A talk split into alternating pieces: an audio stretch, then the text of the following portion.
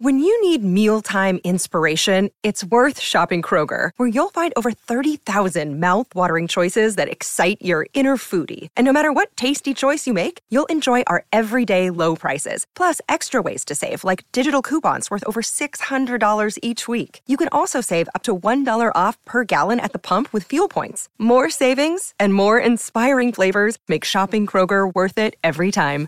Kroger, fresh for everyone. Fuel restrictions apply.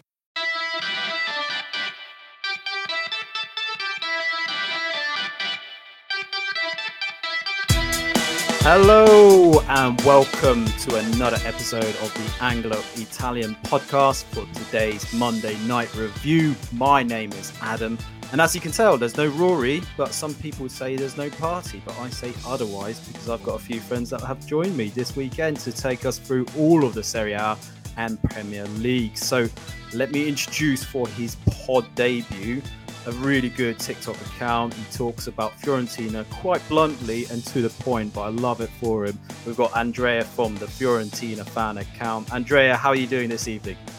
Good, thanks. How are you? Thank you for yeah, having me today. Well. No, it's, it's you know I'm glad to have you on this pod. Uh, we don't get many Viola fans as we spoke offline, but it's great to have your opinions yeah. and thoughts on this weekend. And we also welcome back Ben Bowman again, talking about Spurs and endless Premier League chat as well. Ben, how are you doing this evening? Good. I'm good, thank you, Adam. I'm still upbeat even after yesterday's result. Um, trust in the process, as always. But yeah, great to be back on. I'm sure we'll delve into that shortly as well. So, uh, guys, if you're online watching us, make sure you get us a few questions in as we go along. Uh, we'll be talking about the big games that happen across both leagues. So, we had the City Liverpool match, obviously.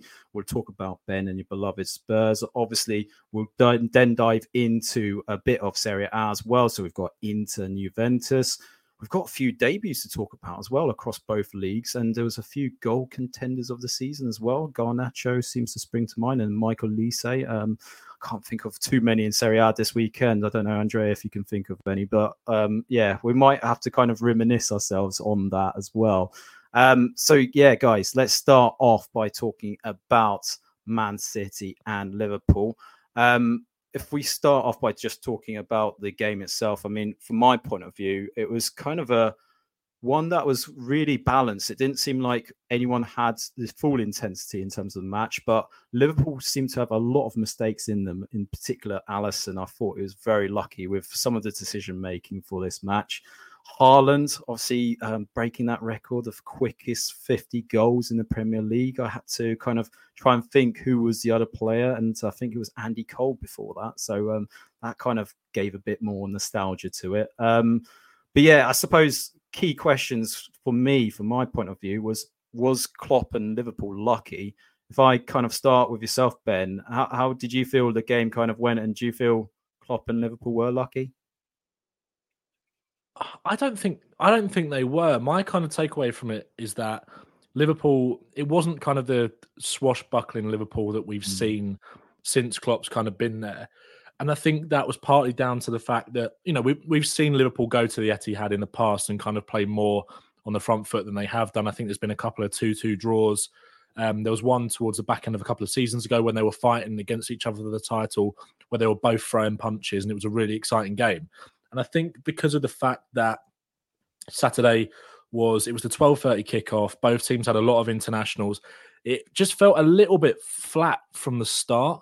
And mm. I don't think Liverpool ever kind of got into I thought their midfield settled into the game quite well, but I don't think they um they, it wasn't the exciting performance that maybe people would have expected from Liverpool, given the fact that they mm. haven't, you know, they've shown in previous years they're more than willing to go to the other big teams and really kind of, you know, stamp their authority. But I actually thought my takeaway from it was that I think Liverpool, I think the reason that Liverpool are the main genuine title challengers to City is because they're the only team I think in the Premier League, other than City, who have that ability to go through the gears just like that and kind of pick their moment. And I feel like mm. that's exactly what they did. They withstood a lot of pressure from City. You know, Allison, despite the mistakes he made, he still had a fair bit to do. I thought Liverpool defended well at times. Um, other times they looked a little bit exposed, but you do well not to get exposed by City. And I think that Mm. kind of, I know, I- I'm sure we'll come on and talk about Trent in a bit more detail, but I think Trent Mm. kind of epitomized that for me because there will be people out there that say he got absolutely ran ragged by Doku. But I think you're going to be have to be a hell of a fullback not to be run ragged by that kind of player. And I think, yeah, he got dribbled past like eight times or whatever it was, but it wasn't like it didn't feel like that in the game. Like, and Mm. again, like he was, you know, I talked about Liverpool picking their moment, and he did exactly that. And I thought Liverpool were probably good value for the draw in the end. I thought City were the better team Mhm. for the first 60 minutes or so. But Yeah. I think Liverpool, every time they did go forward and when they picked their moment, they always looked like they were going to score or could score. So I Mm. thought it was a fairly fair result. And I, I, I think it was a good, I think they got their game plan spot on, to be honest. Okay, cool.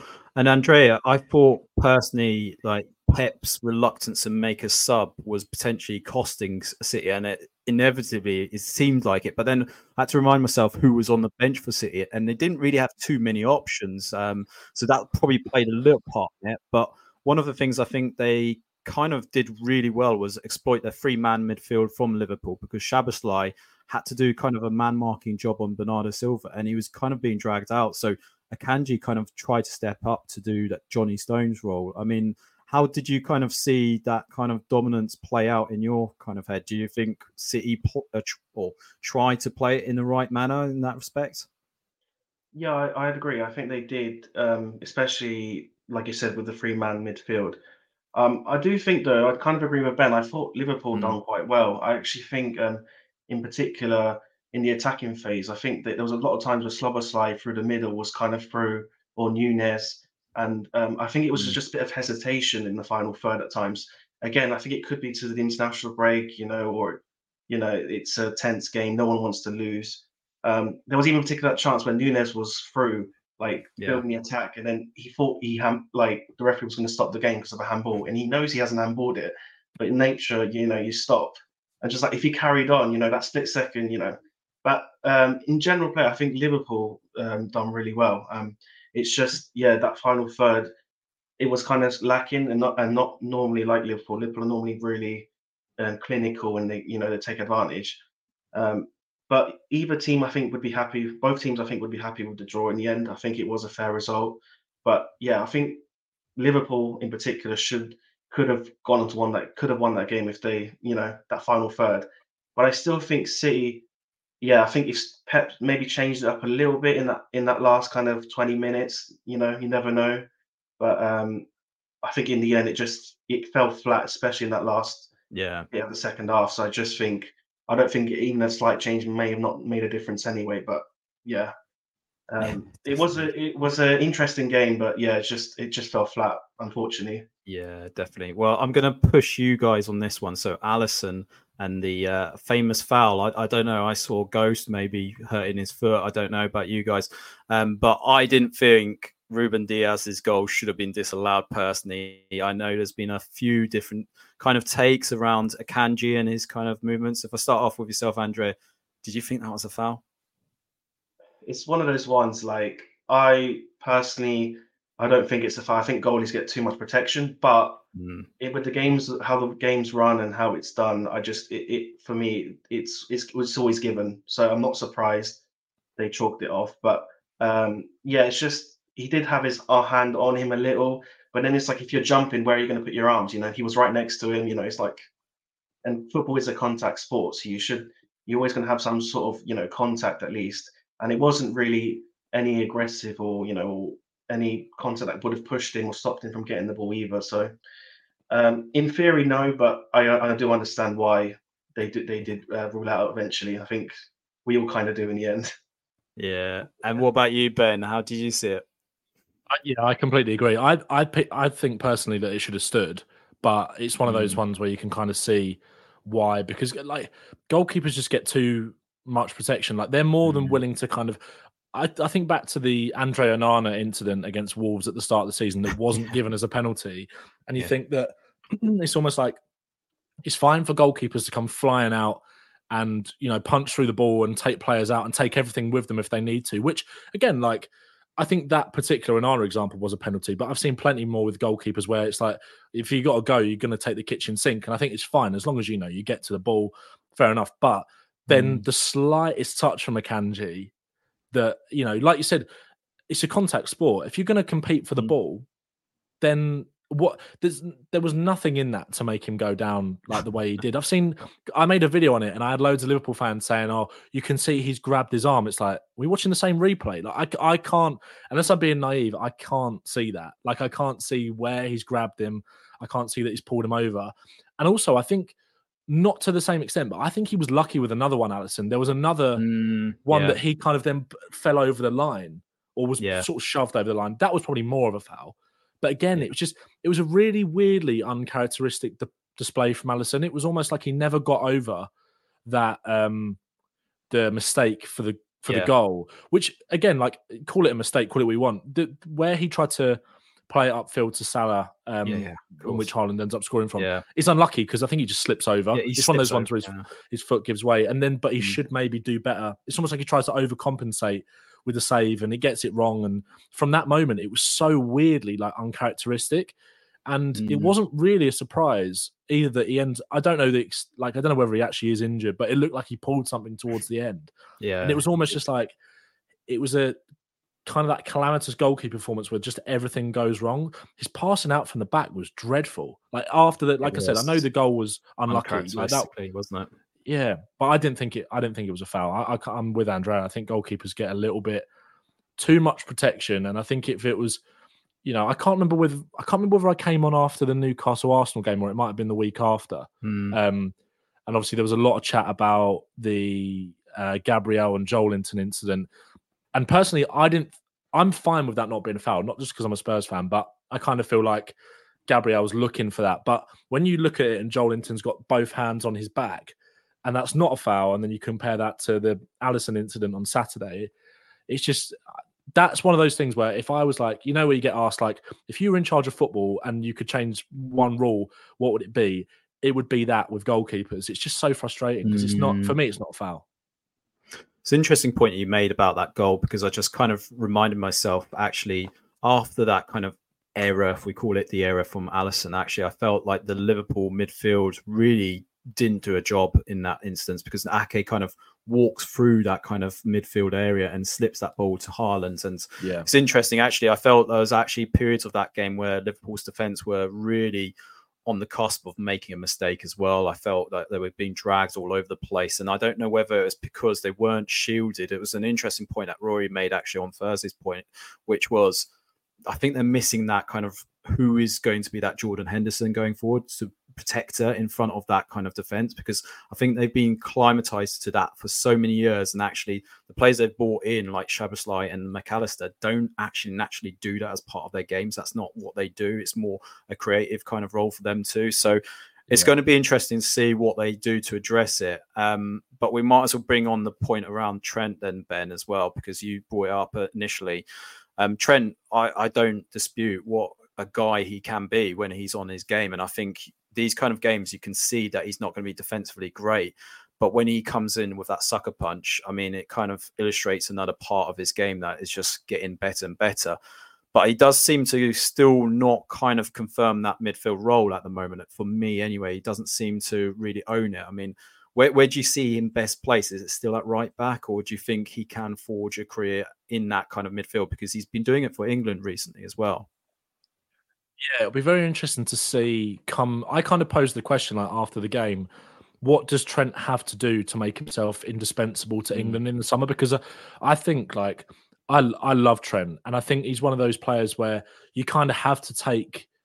You, you know, you know what you're going to get defensively. Sometimes he's not going to be, you know, the most solid. Sometimes he's going to be exposed. But when you play the kind of attacking football that Liverpool do, you're going to be exposed at points. And Yeah. I think for me, the conversation around his defending gets overblown sometimes. I kind of feel like it's one of those things where it's a label that he can't shake off now. And I think that the unfortunate thing, the unfortunate thing for him is, is that the other English right backs in Carl Walker, um, Kyle Walker, you'd see as a more of a solid option. But I remember when Kyle Walker was first coming through at Spurs, Mm. and he was a liability defensively. Like he had everything going forward, but he had so many mistakes in him, and that was what was kind of holding him back. I think from being a really great Mm. fullback at the time. And then kind of Pochettino went to a five at the back and he played as a wing back, and that really brought the best out of him. And then he got his move to City, and ever since then he's kind of matured. So there's no reason to say, although they're kind of a different physical makeup, Walker's always been more about that kind of like um, he's always had maybe more athleticism to his game than Trent. Not to say that Trent's not mm. that, but I think Walker's always been a bit more naturally kind of robust and athletic and up and down compared to Trent. But I genuinely think there's a case to say that Trent is alongside Kane and Bellingham, one of England's real match winners or potential match winners in that team. Mm. And it's not just because of set pieces or anything like that, because England got plenty of players that can can do that. Although that is kind of a uh, an asset to his armory, I guess. But I just think that like his quality on the ball. I saw a stat today that he's got. It's something like um 80. The, the number's probably wrong, but it was around like 85 goal contributions as a right back since his career. And I don't know how old Trent is now 25, maybe? Must be 24, yeah, 25. Like that. That's crazy. Like, that's absolutely mm. crazy. And I think that's one of those things where you can't, I think you kind of just have to let him be and just kind of nurture what he mm. actually is. And I think it's an interesting point that you make about like what is his best position because I think if you see like the way that modern fullbacks are going, I actually think that right back role is still perfectly suited for him because mm-hmm. you see it a lot at like at Spurs, for example, with Pedro Porro, he plays that inverted fullback role really well, where he's able to drift into midfield a lot of the time. And there's always yeah. been um, a case to say that he's a bit suspect defense suspect defensively. Mm-hmm. But the thing is, in that team, Liverpool, Tottenham, Man City, those kind of teams that really want to play on the front foot and have a high line and uh, bring bodies into the midfield, you're always going to be exposed going the other way anyway. So I kind of yeah. feel like Trent can't really win. It's not about him. I think it's just about mm. the system that he finds himself in. But for England, it's a different one because the way you're going to get the best out of Trent going forward for England is probably in midfield because Gareth Southgate doesn't play that same way. He doesn't really, the fullbacks are more kind of traditional fullbacks. Um, unless you maybe played a five at the back, and that kind of give you a little bit more freedom for Trent to have a bit more of an attacking role. It's it's really interesting. I I think there's an argument to suggest that he has to start for England in the Euros. I think it's just like I think he's got. There's so many players in that England squad, but it's like where, but where do you fit them in? You could say yeah, that about the likes of Foden, the likes of um, maybe Grealish or Rashford, who are just on that mm. cusp of like being really, really key to England. And it's all well and good saying they have to start, but it's like, okay, but where? And I think Trent is just a bit unlucky in the sense that if England had maybe a different manager who played a little bit more, and this isn't a dig at Southgate, it's just like no, no, no. if you had more of a progressive manager, then maybe he would be able to thrive a little bit more for England and really stake a claim. Bearing in mind that Reece James, you know, I always say like the best ability is availability, and he's never available half the time. As much as I love Reece James as a player, yeah. and also Kyle Walker's coming to the end of this could well be his yeah, last yeah. tournament for England as well. So I think it'd be really interesting. I I love Trent. That goal on Saturday was just like I don't think there's many players who have got that ability to.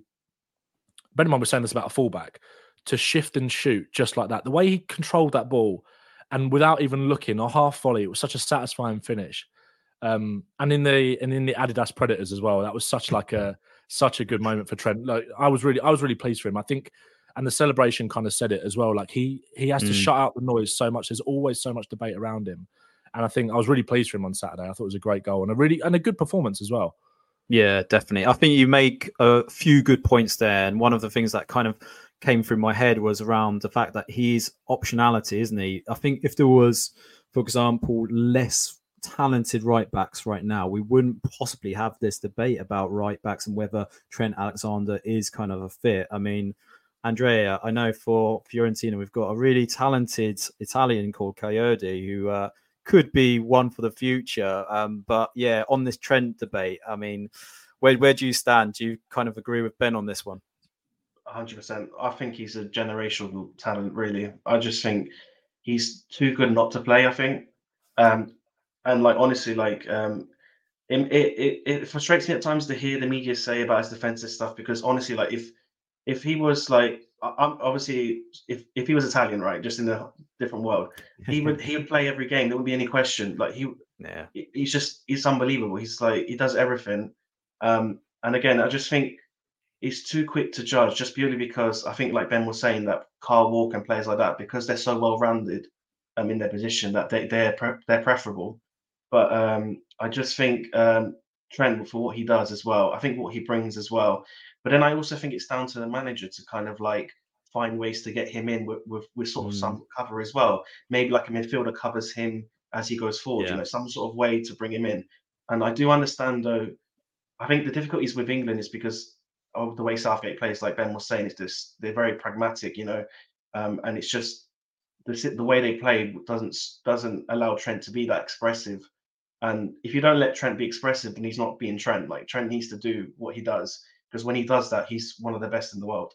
Um, so um, he, for me, he's one of the best. I, like it's just he's so good to watch. I, I love watching him, and it's just yeah, it's a shame that there's this like um, attention on him about his defending because I just feel like I feel like he does defend well at times as well. I just think sometimes it's Yeah. just blown in proportion. Like it's like Doku again. Like you you you got to be someone very special to stop Doku's pace and stuff. You know, probably like a Carl Walker to be fair, but you know, it's just you know some things you can't really say like yeah he should be stopping that. Like you know, sometimes it's just how it is. But yeah, for me, he's just he's one of the best, uh, probably Yeah. one of the best right backs in the world. Definitely. Yeah, definitely. And Doku, I think, was man of the match personally. So Yeah, exactly. you, can't Yeah. stop him for being that great. And Salvatore in there, nice having you on the show, Salvatore. He also wishes that a Yeah. certain Trent was playing for Italy. So uh, no surprises there. So I think, yeah, England are blessed with lots of talented right backs. It's fair to say, a bit like Scotland with their left backs, right? Um, Yeah. but anyway, let us quickly get the plane over to Turin as we'll talk about a certain game that happened last night, and that was the Derby d'Italia. We saw Juventus and Inter share a point.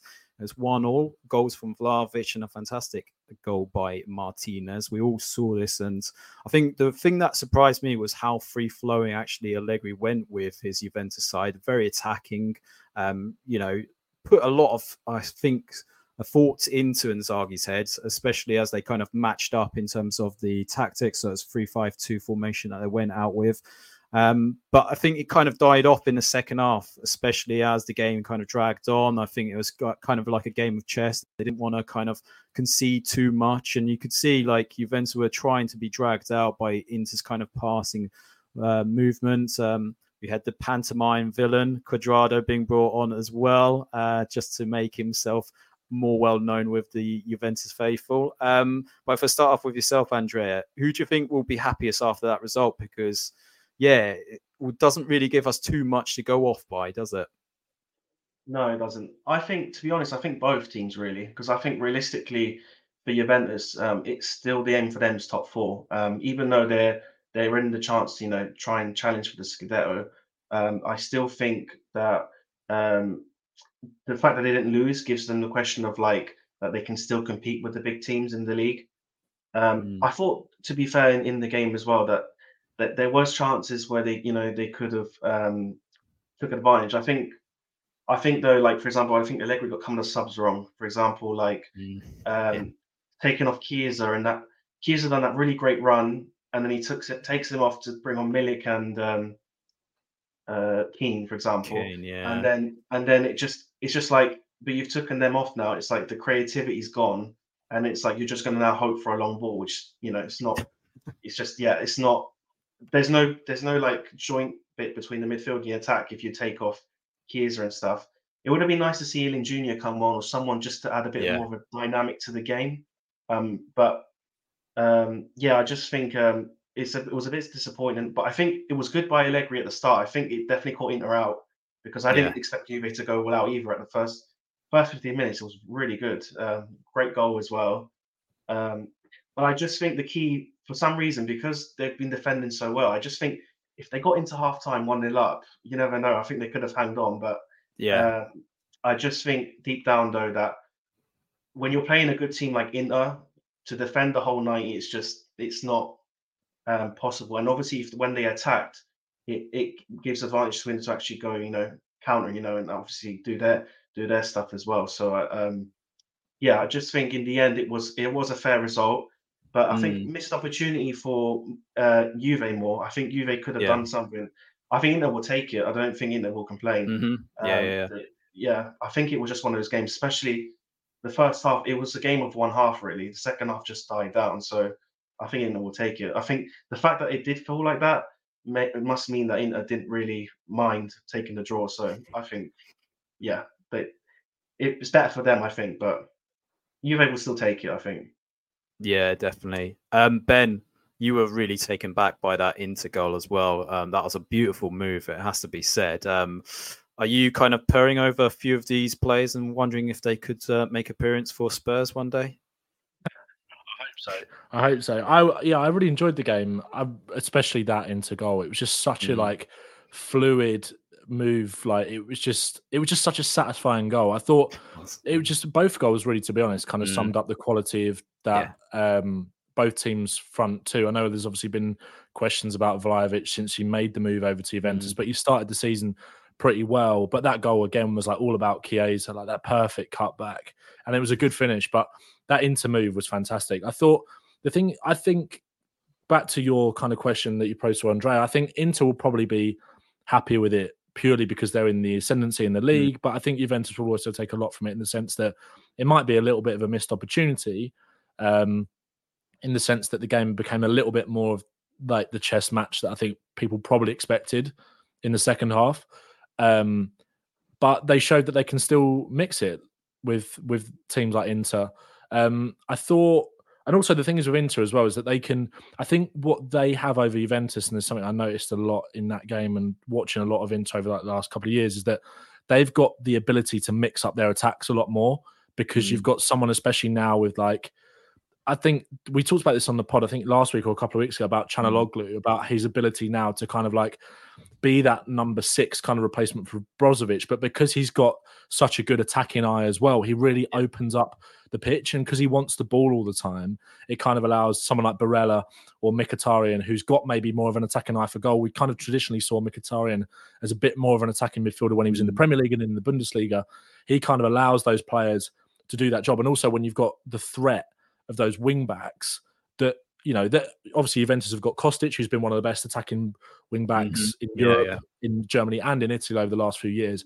But I think Dimarco and Dumfries are just on another level, and I think that's why mm. Inter would probably be a little bit happy in that second half, just soaking up the pressure, trying to dictate the game a little bit more, and not allowing it to be as maybe as open it was in the first half because they know they've always got that threat going the other way that Juve maybe don't quite have to the same degree. But I thought it was a really interesting game, and I think Juve, you know, I think they will they will be happy with it, and I think they will could potentially push Inter this season. But I think Inter just look really really strong. Like if you just go through the spine of that team, and I know like Bremer had a really good game for Juve, I thought yesterday. Yeah, but I think that that spine is just a little bit weaker for Juve, and I think mm-hmm. Inter have got that little bit more experience in that yeah. team. It just feels a little bit more considered and a bit more like bit more put together and a bit stronger. Um, but it was a fascinating game. That yeah, that set, that inter equalizer was fantastic. I've always it's interesting with Lautaro because you know some of like some of my mates that don't watch a lot of Serie A, they kind of see him as a little bit like really frustrating because sometimes the only opportunity they'll get to watch or the only opportunity they maybe choose to watch him is at tournaments and there were so many frustrating moments that he had for Argentina in the World Cup a year gone by. But if you watch him regularly for Inter, he's one of the most clinical finishers mm. in Europe, and also his ability to bring other players into play. And I think now he's got a strike partner in Thuram that suits his game down to the ground because Thuram, as you saw for the goal, will do so much running up and down that channel, and he can carry the ball. He's a bit more of a physical presence that can win knockdowns for Martinez to kind of finish from and stuff like that. So I think that strike partnership is a match made in heaven, really. Um, but again, I was impressed with Inter. I think I still think you know there's a reason why Inter got to the Champions League final last year. It's not mm. down to luck. It wasn't to do with the draw that they had. Yes, you know they were up against um, Milan, and a team that they know very well yeah. in the semis or quarters. Was that was that the semis? It was semis. Milan. Yeah, yeah. So you can argue maybe that they had potentially a, a favourable route, and if they'd have come up against the Man City over two legs, it might have been a different story. But I'm not so sure. I saw there was a podcast clip going around. I can't remember who it was from, and it was an Arsenal fan and an Inter fan. Oh no, you did. Yes, I saw yeah. this. Oh yeah. god, this was so cringe. Uh, but and I won't was, spoil it. Go and carry on. It was just kind of that blind arrogance almost of the Arsenal fan to suggest that like they would absolutely wipe the floor with Inter. It's like I don't think you would. There's a reason they got to the Champions League final last year. They're a very, very experienced side with a very good coach. And they've got a little bit like we were talking about Liverpool and City. They've got all the answers in terms of they've got goals from every mm. aspect of the team. Um, and yeah, I think they're a really, really good side. Mm, definitely. Um, whilst you were talking, I did feel though um, the likes of Barella and even Calhanoglu, um, I thought they had quieter games than they would normally have. Uh, I don't know, yeah. Andrea, if you be- um, believe the same way, but I also felt like Juventus did a really good job of containing Dumfries and Dimarco at times. I felt like they, re- as typical Allegri ball is, 10 men behind the ball, you know, not giving too much. You can have the ball as much as you like. Um, but I thought actually they kept them really quiet. I, you know, we were expecting Inter to go in their free flowing football, but actually, I felt at times Juventus did a really good job of containing them.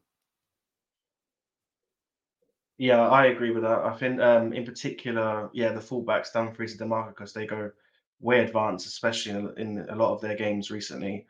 Um, but I think um, overall, I think um, Juve got the plan of that spot on. But I just think um, it it does minimise them obviously going forward, and that's the big issue. It's just that transition play.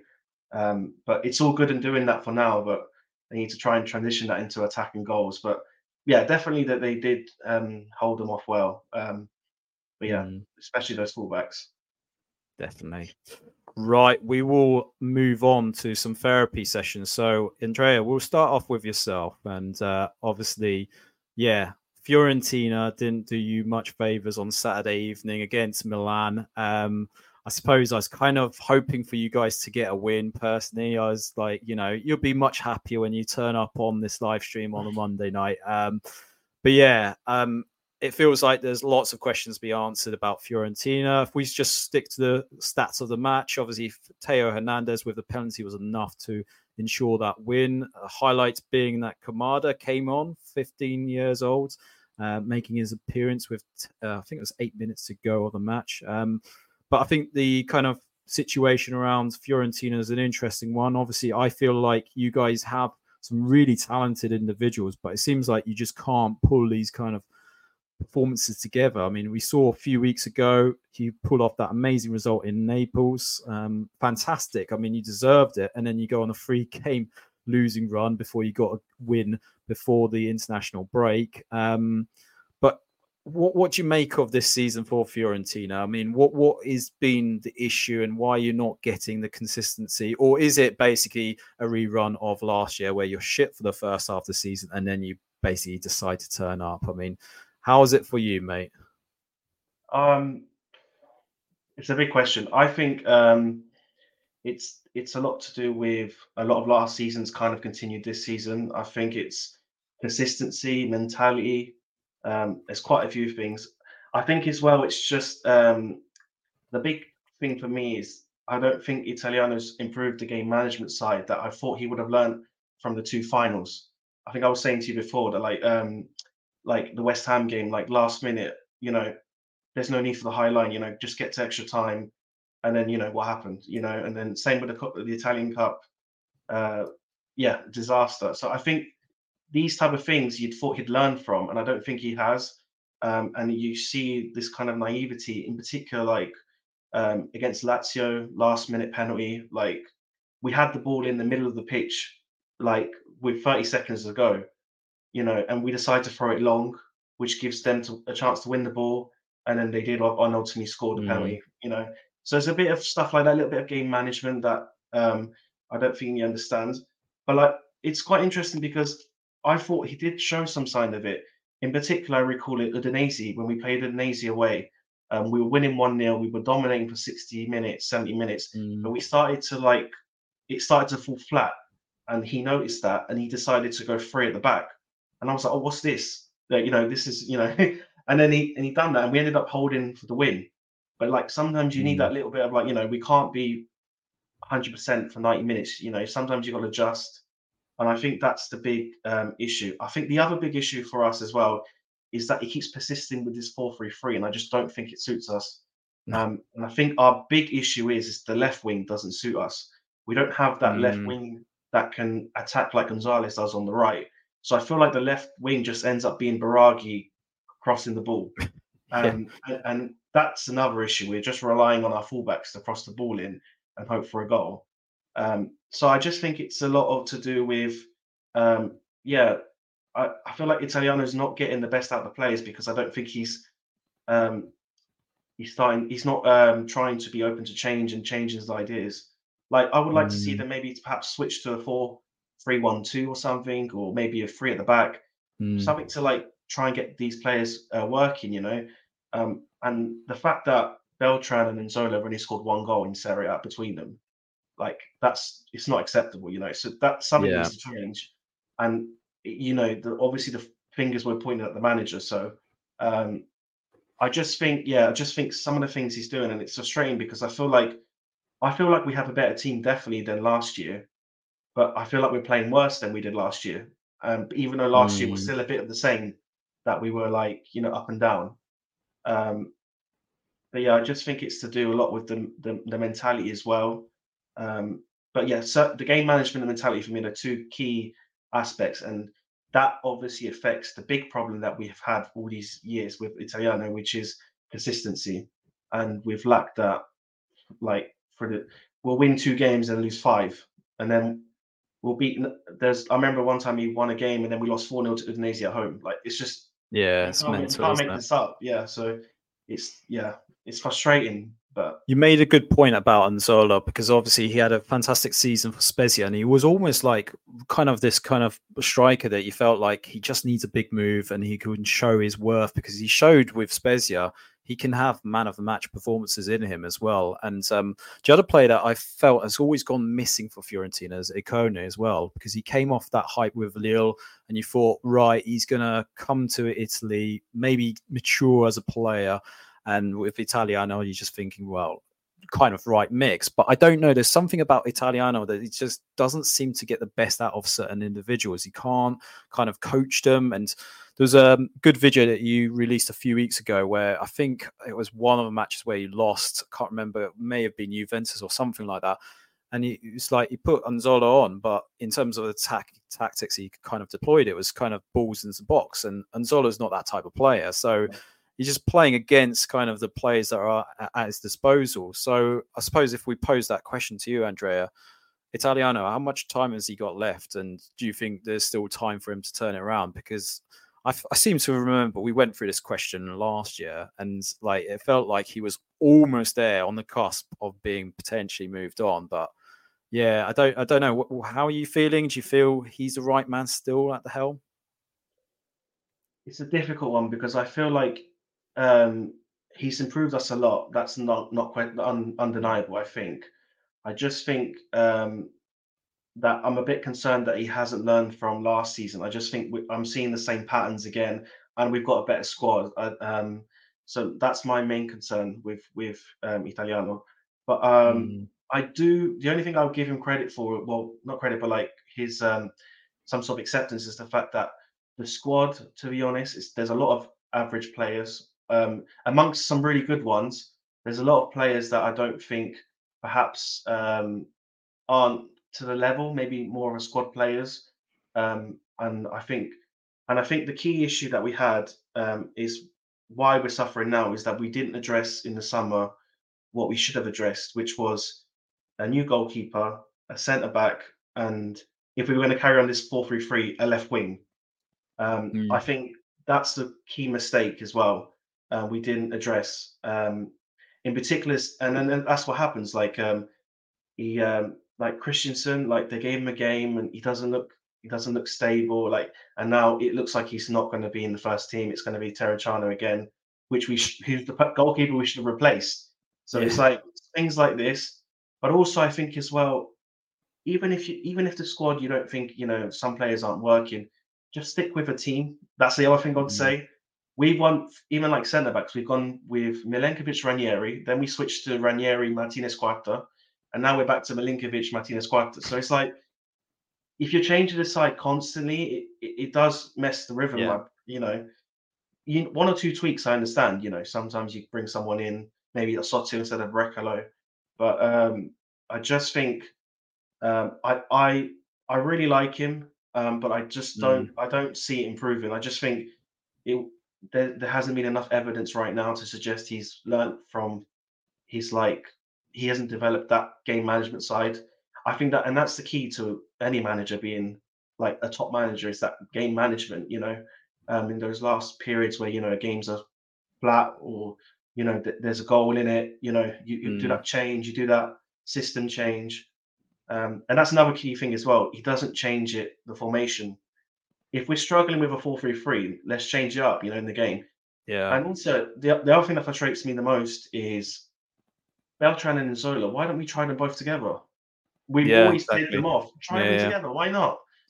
I, I think I it's the Italian tactic, isn't it? Just stick with one man up top and hope for the best. But yeah, it's, it is one of those things. If I just quickly push you, if there was the opportunity of moving Italiano on, who who you kind of thinking to replace him? I mean, my initial thoughts are either Thiago Motta, who's doing really well at Bologna, or either you've got the Parma coach Fabio Pecchia, Pecchia, I think is how you pronounce it. I think he's done some wonders for Parma this season. Um, but I don't know if they would go down the leagues to go and grab him. But I think he's a upcoming one.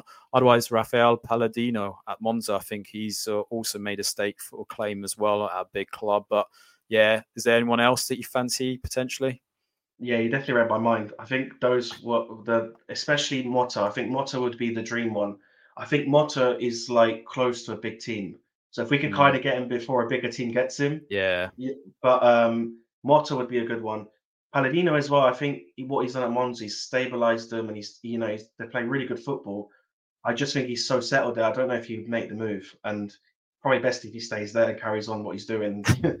but um, I think the only thing for nostalgia would be Gilardino at Genoa, what he's doing right now. I think yeah, he's doing true. quite well. Young team, mm. um, especially Genoa having difficulties with the relegation last year, bringing you know to come up and etc. Yeah. So um, just because he's a Fiorentina legend, maybe he'd sort out yeah. our attack. I don't know. maybe he can come on the pitch. I don't know, but uh, yeah, but definitely Thiago Motta for me would be the ideal one. Yeah, stuff. Right, Ben, we're gonna go to your therapy session now. So we'll talk about Spurs. Um, you lose again, unfortunately, um, but it wasn't for the lack of trying. I felt like Ange and generally the Spurs squad did play some really attacking football. Um, but it did feel for, in particular, that kind of Ollie Watkins goal, that winner. Um, it felt like you were a bit lethargic, kind of standoffish. They didn't really kind of, you know, look at the ball itself. They were kind of watching it more to the point. Yeah, you were at the stadium itself. How did it feel? I mean, it, it sounds like it was kind of positive from a Spurs perspective. You were all kind of liking what you're seeing, but from an outsider perspective, if this was another manager, I'm sure would be saying there should be a plan B. Um, but yeah, you're kind of sticking with the call, right? Yeah, absolutely. It was, you know, frustrating and gutting to lose yesterday because I thought for the first half an hour, especially of the game, I genuinely think that's the best football we've actually played all season. I thought it was so kind of ballsy to put out mm. that lineup in the midst of everything else that's kind of been going on. And I kind of think it made us as a fan base fall in love with Ange even more. Um, and it was it, the, the the winning goal was interesting because Roy Keane kind of laid into Spurs from what I saw on Sky after the game, labeling it as Spursy. And as much as I think it was, yeah, I, I, do think there's a point to that. And I think sometimes when you take kind of your Spurs like glasses off, I think we definitely could have defended that goal better. It was a little bit passive. I think part of it was down to Emery's change of tactic at half time. He brought Tielemans on, who I think gained them a lot more control of the midfield that they really didn't have in the first half, especially when Bentancur was on the pitch, which is why it was such a shame to see him go off again. Um, because I thought we had mm. total control of the midfield in the first half. Um, I think Tielemans just being there kind of allowed them to kind of create those little patterns, and they passed through Tottenham really well. And it was a really incisive goal, um, a good move. But yeah, you could potentially point towards the defending for that one. But I think overall, on the whole, it was still really encouraging. I think we could have. It was one of those bizarre games that we could have been four 0 up at half time. Yeah. It was that. It was yeah. that like we created that many chances, um, and like a variety of different chances as well. It wasn't just kind of. And what I, what I liked about it was in the team selection where he put Brennan Johnson out on the right and Gil on the left. It was almost mm. a little bit of a throwback. Like for, for, so many years at Spurs, we were so used to, especially at White Hart Lane, seeing Aaron Lennon on that right hand side, and I'm not going to compare Bryan Gil to Gareth Bale by any stretch, but kind of those natural like wingers playing on their right side, stretching the pitch, getting in behind. And we've not we've not really seen a lot of that from Tottenham so far. Like a lot of the mm. goals that we've scored and a lot of the chances that we've kind of created have come through build up maybe in the middle of the pitch with someone like a Maddison dictating the play. Um, but I was really impressed with our ability to kind of mix up our attacks yesterday. I thought Kulusevski in that number 10 position was excellent. He mm. he talked about like how he's almost always felt that he's a number 10 and he felt mm-hmm. almost like he was playing like his old self yesterday. And I think he just gave him a bit of a lease of life. To I've been really impressed with Kulusevski this season. I've been a massive fan of him since we bought him. I think he's an excellent player that kind of goes a little bit under the radar when you're talking about the top talents that are like under the age of maybe 25, those young players in the league. Um, mm. Um, and I think he was he was brilliant. I thought Lo Celso was brilliant as well. Almost played like a new signing for us. And I think um, I've talked about before the fact that I almost think that Lo Celso has been a bit misprofiled since Spurs brought him in because I think when he came in, it was kind of around that time of uncertainty around Christian Eriksen before he left to join Inter.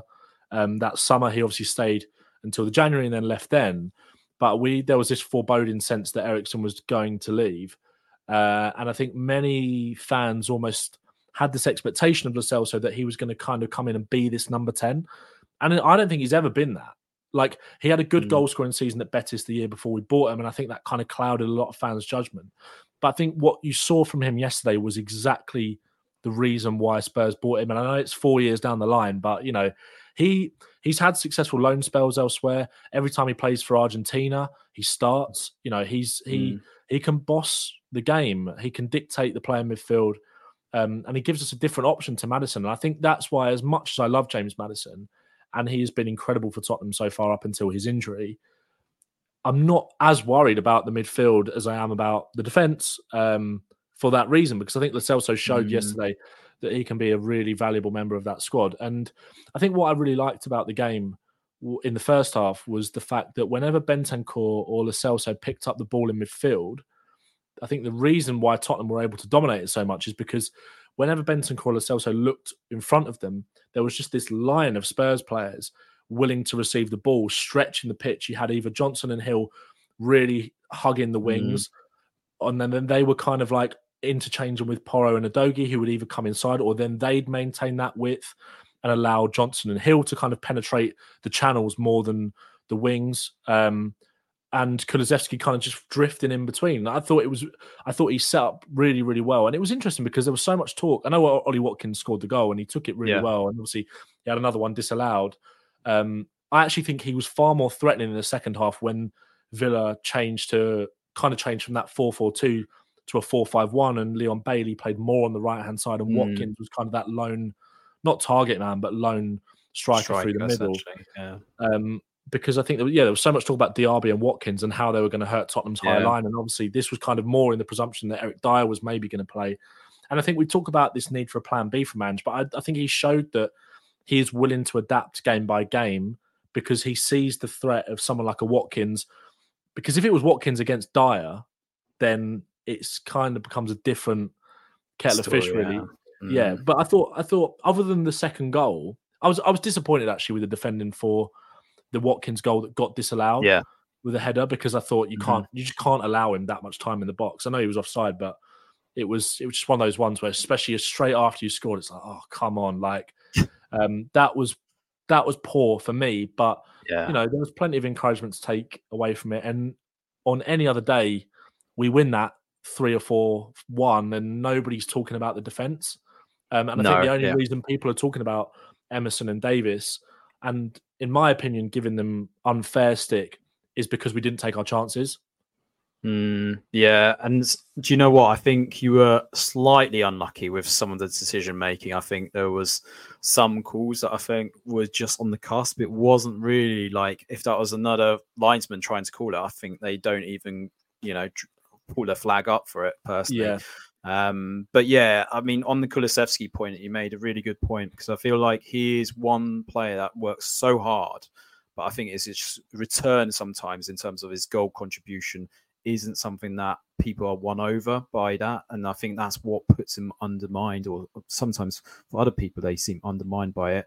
Um, Andrea, what did you think of Aston Villa as well? Because you know this charge, they're now in that kind of top four mix. I don't think most fans would have, would have anticipated Villa being there, but they're doing really well. And there's something about Emery; he seems to like changing things up during the matches, even if it's not going so well for them. As Ben kind of highlighted, you know, he pulled off Diaby and you know changed up the tactics, and it seemed to work for them. So, are you have you been impressed by Villa and Emery? Yeah, definitely. And I think again, it's what I was saying before about game management. You know, you, you get you make those changes. You know, it can win games. I think in particular, what I like about Emery, it's just that it's that organization and that system that they know what they're doing. They're all playing for each other, um, and they just the commitment's there. And I think when you've got at least that structure there with the tactic um, tactics that Unai Emery has, um, you know, they can really do well, and they've got some really good players and they've got a good chance this year to win the Conference League. Um, so I think they they're on the right track. I think they've just got to, they've got a few more signings away to kind of build more.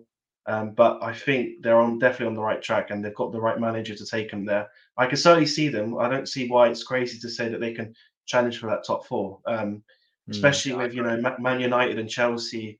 Um, you know, kind of like yo-yo team right now, teams right now but um, yeah, I just think you, you know they've got th- that structure there, so they can definitely develop and yeah push for those places. And obviously with um, Champions League football, if they can get there, better players can come in, etc. And they're financially they've got a really they've got good financials as well, so they they can definitely stay up there if they can get there as well. So yeah, mm. definitely on the right track. Um, and yeah, really really like Unai Emery. I think he's world class manager. I think. Me too. Me too. Yeah. I completely agree. I think I think with Emery, I think there's this kind of debate around outside of Pep and Klopp, who is the best manager? Who is the third best manager in the league? I think it's him. I think he kind of he came into Arsenal at the wrong time almost off the yeah, back of the yeah, Wenger yeah. years and kind of had to deal with a lot. And if I'm I might be wrong on this, but I don't think that Emery worked with Edu. I don't think there was that structure in place when Emery first went there. And I think that that has been a massive part of Arsenal's success, not taking anything away from Arteta. But I think Emery is often overlooked because he was kind of made almost a bit of a clown by the English media when he was at Arsenal. He was kind of memed more than any other manager during that time. And I think it was kind of during like the Arsenal banter years, he kind of fell victim mm, to a mm, lot of yeah, that, which yeah. wasn't really fair. I think, like I said, I think at halftime he he kind of Tottenham did have chances in the second half as well. We carried on playing really positively and created more than enough chances to win the game in the second half alone. But I do think they regained a little bit more of that control with the substitutions that he made. I think as much as Aston Villa are a direct rival to Tottenham, really, and that's why that result doesn't hurt too much yesterday because I I've said it so many times before. Like this top eight, really, in the Premier League is the strongest it's ever been, in my opinion. Mm. And if you're going to get fourth this year, or even fifth, which could potentially be a Champions League place, depending on the coefficient, yeah. etc., you're going to be a, a, fucking good team to get in the top four. And if Aston Villa get in there, it's on merit. Any team who gets fourth is, you know, it's it's on merit because I don't think. I know Man United have ridden their luck a little bit this season. I still don't think the performances are matching up to where they are. I can't get my head around they're the most informed team in the league. But I think whichever team kind of gets there, it will be on merit, and there's no reason to say why it couldn't be Aston Villa. And I think for me, I think i I've always had a little bit of a soft spot for Aston Villa. I don't know whether it's because like growing up as a Spurs fan, there was that kind of three way battle almost between like Tottenham, Aston Villa, and Everton to be like, who's that team that's going to break into the into the top four? And Villa always were like really mm. exciting to watch, and we had some kind of good battles with them in that time. And I think we saw it yesterday. Their away support is incredible. They have great mm. fans at Villa Park as well. They're such. A, I think a strong Aston Villa is kind of the signal of a strong Premier League. I know yeah. they're never going to maybe next like make that next step up. They could do, who knows? And like Andreas says, they've got the financial firepower now. You look at their recruitment, mm. and that's why I'm quite encouraged by Tottenham going forward, is because we've brought in Johan Lange, was who was say, the yeah. director of football at Aston Villa, who had a really data led approach. Not all of the signings were hits, but you know, not, not no, every yeah. player that you sign is going to be a bona fide success. But he brought in the likes of Watkins, Emi yeah. Martinez, which was obviously more of an obvious kind of buy, right? Sure. Um, yeah. But he's brought in a hell of a lot of good players. Boubacar Kamara, who's been really impressive. Yeah, exactly. really good yesterday.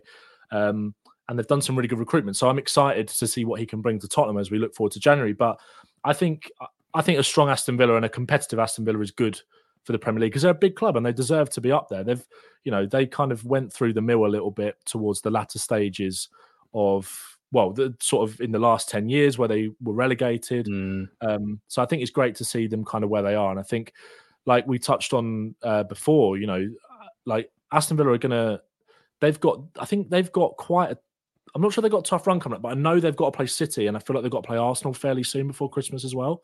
So I think it's been really interesting to see how they get on in that run because I think they'll go, especially away from home. They're set up so well. They'll catch teams out of the high line like they did to us on several occasions yesterday. Son had a hat trick of goals ruled Yeah. out for offside. Um, and we had plenty more chances that were flagged up as well by the linesman. Um, but I think Yeah. on the whole, like Aston, uh, like Tottenham and Aston Villa are both both teams are going in the right direction. I think whoever Mm. won or lost yesterday couldn't be too disappointed because I think both sets of fan bases, regardless of what the result would have been, can both see that their teams are moving in the right direction. That's definitely how I feel as a Spurs fan. Yeah, and just to build on your last point around the fixtures for Aston Villa, so they've got uh, obviously the, Conference League match against Legia Warsaw, and then they've got an away trip to Bournemouth before they face Man City at home, and then Arsenal at home as well. So it is going to be tight. And to your point, I both echo you in terms of Emery. I, I believe he's a really good manager who's just become better over time. I think that's um, placement at uh, Villarreal actually helps him out massively to rebuild his career and show his credentials. Um, I'm going to leave this question for you, Ben, because obviously we we have spoken briefly about uh, Eric Dier, but yeah, um, Charles, nice to have you, Charles, on the show. Um, Ace asked about Eric Dier's career at Spurs. Is it fair to say it's over, or do you think he still has a chance? And or where do you think he is? Does, does he stand a chance of still being a squad player? I think well, it came out yesterday. Obviously, there was there was rumors kind of circling before kickoff. We didn't know that the team was going to be that ballsy, but we there was an indication that Emerson was going to play at centre back. Kind of a few like the in the know accounts were like, I've be, I've heard that Dier's going to be benched today and Emerson's going to play.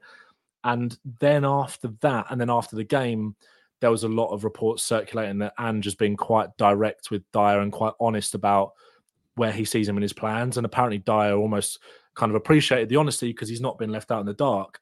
And I think I do think there will be games between well, the difficult thing for Dier is is that uh, Romero is back for the game after City, so he's back for the West Ham game. So we're only without Christian Romero for one more game. Um, so that door then probably more firmly shuts on Eric Dier even further because you've then got Emerson Royal then potentially ahead of you in the Mm. pecking order behind Romero, and obviously then we've got some youth prospects as well in Ashley Phillips who's currently out injured, and you've also got Alfie Dorrington as well who we've spoken about before. Um, I think his career is done at Tottenham. I don't know if he'll leave in January because you know he's sitting on the last six months of his contract, and I'm not going to blame Eric Dier. Like I think we've discussed this before about Dier. Like I, I like him, and I think the he's clearly I'd say not up to it because I think that's disrespectful to a guy that's had a good Premier League career. But I just don't think he will find himself. Maybe I don't think it's he's not. It's not that he's not up to it as a defender. I think it's just that Yeah. more like in this particular system, he would get exposed even more than maybe in previous years where he's had a difficult time.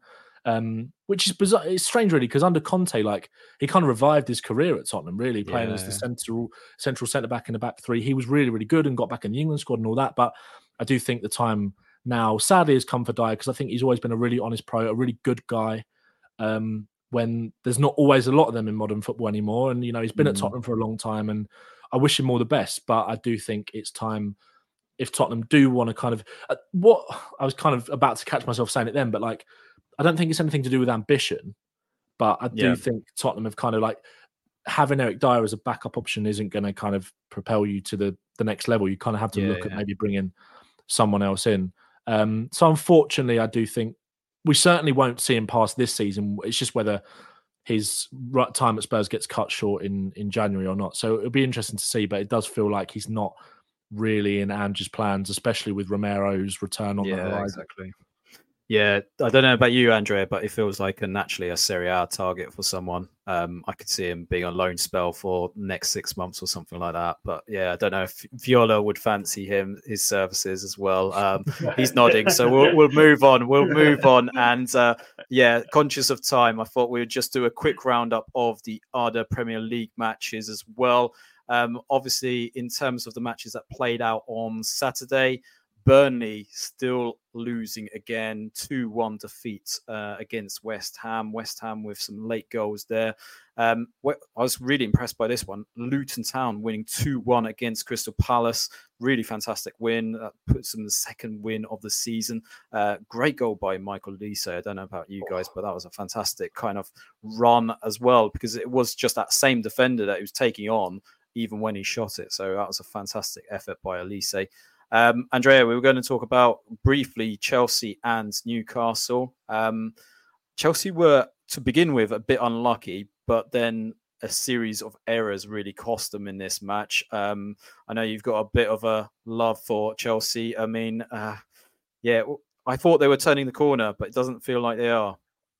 No, I, I, I just it's it's really odd one because it they look like they can do it, but then it's like they just switch off, and it's like mm with a 10 15 minute of craziness it's gone. The game's gone and like i don't know i just think it's um it's just going to take time to build some sort of mentality of like winning again. I think that's what they've got to learn. They've got to learn to actually win and appreciate the win and like grow from it. But it's just yeah it's just i think it's a long battle that they're going to have to go through and they've got to give Poch time because i think Poch is a really good manager as well and i think what he done at spurs as well he can do that even with Chelsea with all these youngsters coming through as well. So, yeah, I still think they'll get there. I think the signs are there. I just think it's just going to take a couple years to kind of like start to see the signs. Um, but I do like the young players they've got. I think they've got, especially Cole Palmer. I think Cole Palmer looks like a real mm. gem of a player that they've got. Um, so they've got players to build around. It's just, yeah, it's just going to take some time. But unfortunately, yeah, with Chelsea, it's all about winning. So but, um, exactly. Yeah, yeah, yeah. Definitely. Yeah, I always felt like there's too many players at one time. That's what they did wrong, really. Yeah. Um, and Ben, uh, gritty performance by Newcastle. Anthony Gordon looks a hell of a player now compared to his Everton days. He feels like he's bulked up a bit as well. Um, would you have him in the England squad just to see what he could do? Yeah, why not? I think he's been really exciting for uh, for Newcastle. I think he's one of those players that um, not to bring it back to Spurs again, but I, Fabio Paratici was always a massive fan of Anthony Gordon, mm. and he was desperate to bring him to Tottenham at one stage, apparently, but um, we didn't quite make it happen. There was talks. I remember, I think it was either January, last January last season, or the first January where he came in under Conte, that they were looking at bringing it. Actually, no, sorry, it was when we signed Richarlison. They were looking at potentially bringing in Gordon and Richarlison yeah. in the same summer. Um, and you can see why Anthony Gordon. I think he he almost kind of goes under the radar a little bit with England, doesn't he? Because I think we have got yeah. a little bit of an embarrassment of riches in that area in terms of the squad. Um, but he's just delivering week in, week out for Newcastle. I think it was one of those things where people were made to almost believe a little bit that he was a bit inconsistent at Everton, but I think that was more mm. to do with the kind of basket case of what was going on around him. and I think I remember like there was a countless performances when Everton were kind of in the mire and he was still there the season before he left. Mm. He um because he left in the January, didn't he? It was last yes. was it January that he went yeah, to last Newcastle? January, yeah, yeah, yeah. So there was um there was always performances where I think despite what was going on, he always kind of looked like the the bright light, but it always kind of felt like given the foreboding financial kind of albatross that was hanging around their neck, basically, mm. they were going to have to get rid of someone and obviously coming through the academy and we've seen chelsea do this with moving on players because it reflects far better on your financial fair play and all that kind of stuff.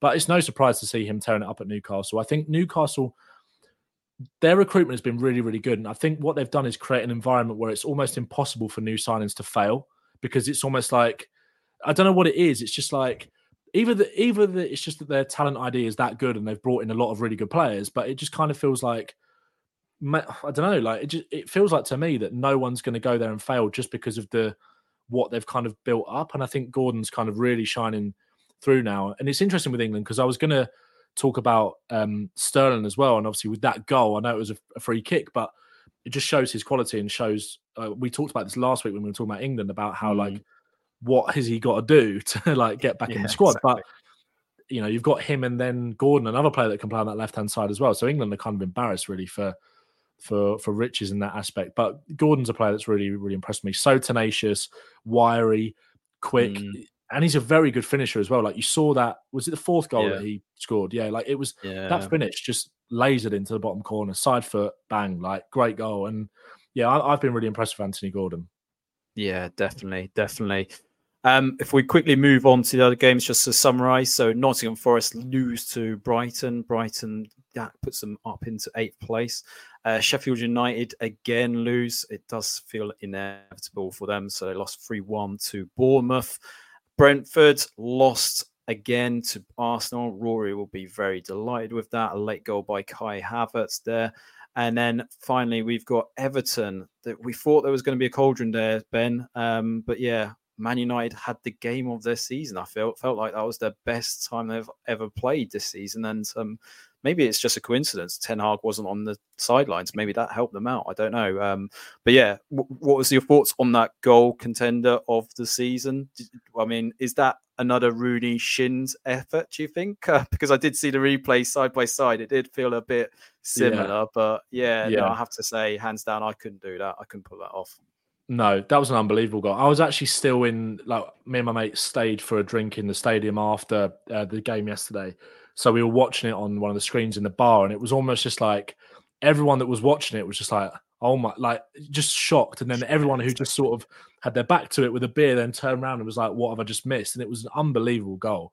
Um, I still think that. I think Rooney's was better. I know people say that he shinned it, but like given the context of that situation, um, n- ten minutes to go in a Manchester derby, like that was a, like to to try that as well. But Garnacho's was incredible. Um, Mm. and yeah, United's performance was interesting because in the first half, Everton were the, still the like they were the better team. They carried more of the threat. They had a lot of decent chances. Um, Kobbie Mainoo made that clearance off the line. He was excellent, and Yeah. um, it kind of makes me feel a little bit better potentially if you know Tottenham have to chuck in some of their young players that they can thrive in that kind of environment. And like you say, it wasn't maybe not towards the end of the game because Everton kind of accepted their fate in terms of the result, but it was a ferocious kind of atmosphere. And fair play to the Everton fans for kind of whipping that up as well. And I think it, you could tell it really Mhm. got to the team because I don't I don't think three 0 was a fair reflection on No. the game to be honest. Um, In particular, the- that penalties decision as well. Yeah, like, it was a that seemed a bit soft. Yeah, I think so. I think it was. I don't have a massive problem with it being a penalty, but you obviously touched on Burnley, who again are still struggling under Mm. Kompany, but they obviously went one 0 up in that game and then had a blatant penalty, or maybe Yeah. not blatant penalty, but in the context of comparing it to that um Marsh, it was Martial that went down, wasn't it? Like Yeah, in Martial. comparison yeah. to that. I don't really understand what the difference is. So that was unfortunate for Burnley, but and it was a bit soft for United. But I actually thought like I've always even though like his United career was kind of flat to deceive a little bit, I still think there's value in having Martial in that squad. Like that finish was lovely. I know it kind of like was they were 2 0 up and cruising by that point, but that was a really good finish. I think he kind of still can bring something to United a little bit. Maybe it's getting towards the end, but I wasn't surprised to see him in the team to kind of change it up. I was quite surprised to see Rashford on the right. Um, Yes, and I don't. yeah. Again, I thought it was a underwhelming performance from Rashford. I know he took the penalty really well, but yeah, it's United again. Just like it was one of their more convincing displays. I will say that. Yes. I think they probably yeah. deserved to win, but um, again, still, still not convinced fully about Man United. Mm. And Andrea, I thought it was quite a disappointing performance by Everton overall because they didn't seem to anticipate that kind of fan furore. They didn't seem as fired up as their fans were. Um, do you still see hope in Everton pulling that 10 point deficit and um, still staying in the league? it's difficult because um, on one hand, the way they play, it kind of there's a lot of these games that happen where they do just lose like that, but at the same Mm. time, they always seem to find a way, um, and maybe they could they could find. But I just think with what's gone on with the minus ten points, it kind of does. You know, from the outskirts, it does kind of filter in and into the pitch as well. And you, I think that's what you could kind of see on that day. just think the fans were up for it, but I just think obviously the club with the players they feel obviously the they've worked that hard to get that head head start, and now they've you know they've gone way back, and it's just like they're back in it again. So, but yeah. um, to be fair, a lot of people say that um, because of the teams in it that you know like Luton and Sheffield United, Burnley, that they it might be a good time to have got the points and stuff. But I still think um, you know the, the, you never know during the season. I, I still think Luton will stay up. I've, I've I said this from the start. I think yeah. people do say that. I, I genuinely think they can do it. I, I think, agree. Um, so I don't think it's that easy to dismiss like the three teams that are promoted that they're going to go down straight away. But I do think it does hinder like a um, a team's like mentality when you've got that minus points when you've just worked that hard those games they won. Um, mm. But I still think um, it gives them time to build that mentally up again. You know, trying you know so the next coming games we'll kind of see. But the Christmas period will be massive to kind of like recoup those points. So um, yeah, so they could do it, but it's just um, ultimately it's a it's a big big step to overcome. But yeah, they've proven it at the start of the season. They've picked up quite a few points. It's just those minus points. So yeah, who's to say they can do it again? So yeah, fingers crossed. Anyway, and uh, before we conclude the Premier League roundup, currently just seeing it's Fulham two, Wolves two as well with six minutes to go. So yeah, let's see how that pans out by full time. Uh, Andrea, I knew there was a goal season of the contender for this season in Serie A this weekend. Just got reminded of it. It was Salernitana beating Lazio 2 1. Antonio Candreva bring oh, yeah. back the years yeah, yeah. with a phenomenal hit from distance. That guy, 37, but he looks like a 17 year old half the time. Um, maybe it's just his looks and the Sardinian kind of charm there. But yeah, he, he, brings it back. And Salernitana, their first win under Pippo Inzaghi as well. That was the most important thing. More question marks though about Lazio. Sarri saying to the press that he he might have to consider his career. We spoke about this offline. Interesting kind of period for Lazio. They just don't seem as exciting as they were last season. The inconsistencies are there. Clearly, Sarri's just had enough. He just needs some more cigarettes on the sidelines. That's what we think. But um, yeah, what do you think of that goal of the season contender from Candreva? Uh, it's going to be hard to beat. It was just the power in it, it was unbelievable. Um, but yeah, I do think going to the Lazio one as well. I think Sarri, I, I, it just reminds me of Chelsea when it started to fade and fade and fade and eventually just left. You know, it just ended. I think it's the same thing. And I think it's a shame because Lazio have lost the one thing that made them stand out, which was the exciting attacking football that over the last seasons, and I think it's just it's all faded now, and it's just yeah, it's just a matter of time. Unfortunately, it's a shame because still I still think he can offer something to a team, um, mm. but perhaps I don't know. Uh, we'll see, but yeah, doesn't look like it's going to last. Uh, no, it long. doesn't. And it does feel like that Sergei Milinkovic Savic move yeah. to uh, Saudi has probably killed him off a bit because I think had he stayed there, I would have fancied him for the Champions League as well, just to be like outsiders yeah. to it. I felt like last season they did really look the core and they looks exciting as well. Um, but yeah, if we move on to the other fixtures, then also Walter Mazzarri secures his first win for Napoli, winning 2 1 in Atalanta. Um, yeah, interesting match. It's fair to say. Um, I mean, how how did you see that result? I mean, I, I wasn't too sure if they would secure a win, but um, there's promising signs, right? Given it's Mazzarri as well. Yeah, I agree. I I, I was a bit. Um, I was actually surprised. I thought it would kind of be a draw or something, but um, I do think it's the first game bounce kind of thing, so I wouldn't get carried away just yet. Yeah. Um, but um, what I will say is that um, I think it was the right decision to um, change the manager. Um, but maybe like Mazzarri, you know, he'd done really well at Napoli before, before um, when he was previously there. So I would never rule it out. And um, even they said this about Spalletti when they when De Laurentiis hired Spalletti, and then he ended up winning the league. So I can never fully rule out a decision from De Laurentiis, even though it could sometimes be like very debatable.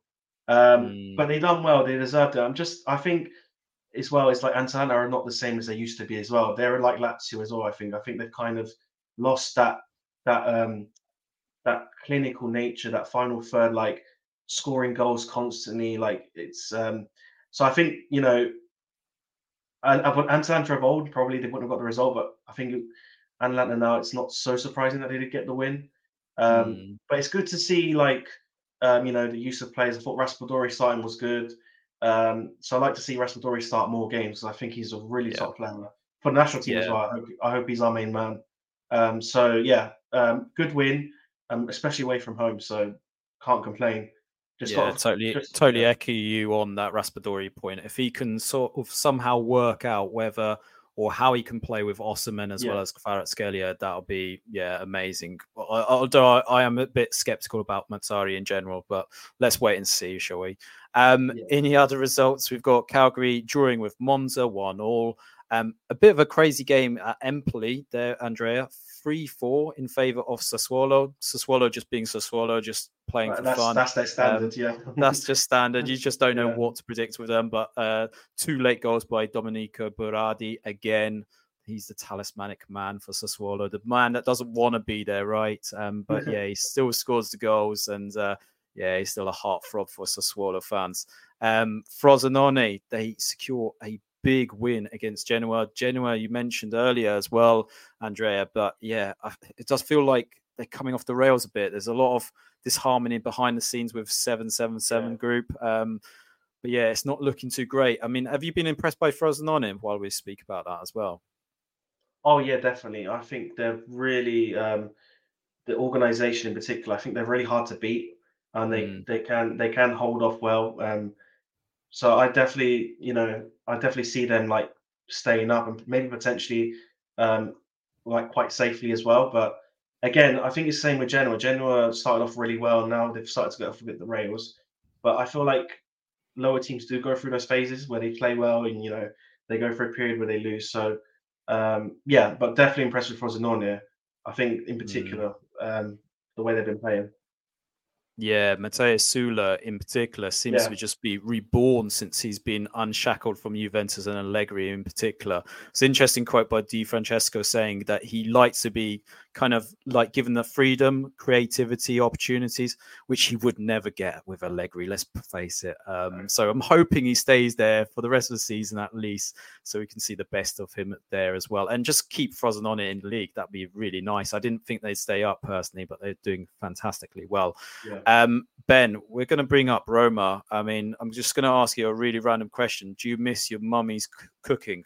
Because that's the quote that uh, Jose brought up in a uh, interview about his players. He says Roma players don't perform away from home because they miss their mama and papas and nonnas. More importantly, Andrea, nonna's Nonna. cooking, right? That's what it was. Um, so yeah, Ben, do you miss your mum's cooking? I do. I do. Fortunately, Yeah. I still I still get to sample it on a very regular occasion. But I think with Mourinho, like it's just like some of the stuff that he comes out like this is why people love Mourinho because he's box office, right? Like some of the stuff that he comes out with, not many managers would say stuff like that. And I mean, it's kind of that classic Mourinho thing of also just like deflecting blame onto the players and throwing kind of them under the bus rather than taking any actual responsibility, which was definitely symptomatic of what he did at Spurs as well. Um, he Mm. never kind of like he never shielded any of that at all. Um, but you know, it maybe sometimes sometimes he's sometimes he might be right. You know, like he might, you know, he there's a reason why he's one of the most successful managers ever, kind of in the history of the game. Um, so yeah, but to answer your question, I do. Yeah, I, I do. Well, Roma did secure a fantastic win over Udinese. Andrea, I thought it'd be another draw because that's what Udinese are specialists at. But yeah, some fantastic goals by Dybala and El Shaarawy. El Shaarawy's career is just renaissance since his time with uh, Mourinho. Mourinho seems to just pick these players just randomly that just need a bit of loving, and El Shaarawy's one of them. But what a fantastic hit that was for the third one. Definitely. Um, yeah, I've been really impressed with El Shaarawy as well. Even for the national team, he came on and scored against Yeah. Macedonia as well, North Macedonia as well. Yeah, it's crazy. Um, I mean, he had that hype when he was younger, but he never fulfilled Yeah. it. But um, yeah, I just think Mourinho is it's just again one of the key things of a manager getting the best out your players, and I think El Shaarawy there's a player there that can do something, even if it's a sub. You know, so I think fair play. I think yeah, he's and he's done that quite often. You know, for Roma coming on and saving them. Remember the Sassuolo one? I think it was a few years ago last year when he scored the last minute to win the game. Like, yeah, so he's um yeah, he's a good option. Um, yeah, it's good to see him like doing well. To be honest, especially with the hype that he used to have, because I thought he was going to be the one. I thought he was going to be like the new Ronaldo, but yeah, never Yeah, happens. Never happens. Yeah. Um, and just to conclude it, so the games that played today, so Hellas Verona secured a two-all draw with Lecce, so it means they're not bottom of the table there. And uh, Bologna secured a 2-0 win against uh, Torino. Uh, some, yeah, we'll, we'll kind of cover that on, I, would say, on Thursday's pod. Um, but that brings us to the end of this live stream. So many thanks to you, Andrea and Ben. Um, so let's just get you to plug your stuff. So start off with Andrea. Andrea, where can our listeners and viewers find you? More importantly, Uh, yeah, so just on um, TikTok at, at the Fiorentina fan, enjoying life on TikTok. So talking all things Viola and also the Italian national team as well. Um, but yeah, um, you'll find me on there mainly. no, great stuff. Make sure you check out the stuff. Very brutal, very to the point, and more importantly, it's all honest. So, uh, yeah, Yeah, great having yeah. you on, Andrea and Ben. Great having you as well. Likewise, uh, where can a listener and viewer find you as well? Oh, thank you, Adam. I appreciate it. Yeah, same as same as Andrea. I'm over on TikTok. Ben talks football, mainly talking about Spurs, but also everything that's going on in the Premier League. I try to be as honest as possible about Tottenham as well, um, and kind of just like yeah, just talking everything for about the club, and yeah, en- enjoying life on TikTok. Sometimes it can be a little bit of a a bit of a pain. Sometimes Interesting fest, isn't it? Like, It yeah, is, some interesting yeah. comments. Let's put it that It makes way. it makes Twitter look normal sometimes. um, I don't know. yeah. don't know. Well, Twitter or true. X has its moments. Let's put it that Yeah, way. that's true. Um, that's true. yeah, great having you on, Ben, to summarize there. And viewers, make sure you do the like and subscribe. That we really appreciate it for us. If anything, give us some questions, maybe some topics you want us to cover off as well on the live streams or just in general, maybe a video of some sort. So that'd be really appreciated. But alternatively, you can check us out on Twitter or X at Italian Anglo Pod, or you can check us out on Twitter as well as TikTok at Anglo Italian Pod. Um, but for now, guys, yeah, great having you on. Ruairi will be back with me on Thursday's pod, and I'll be doing this next Monday. So for now, ciao, ciao, and we'll see you next week. Take care, guys.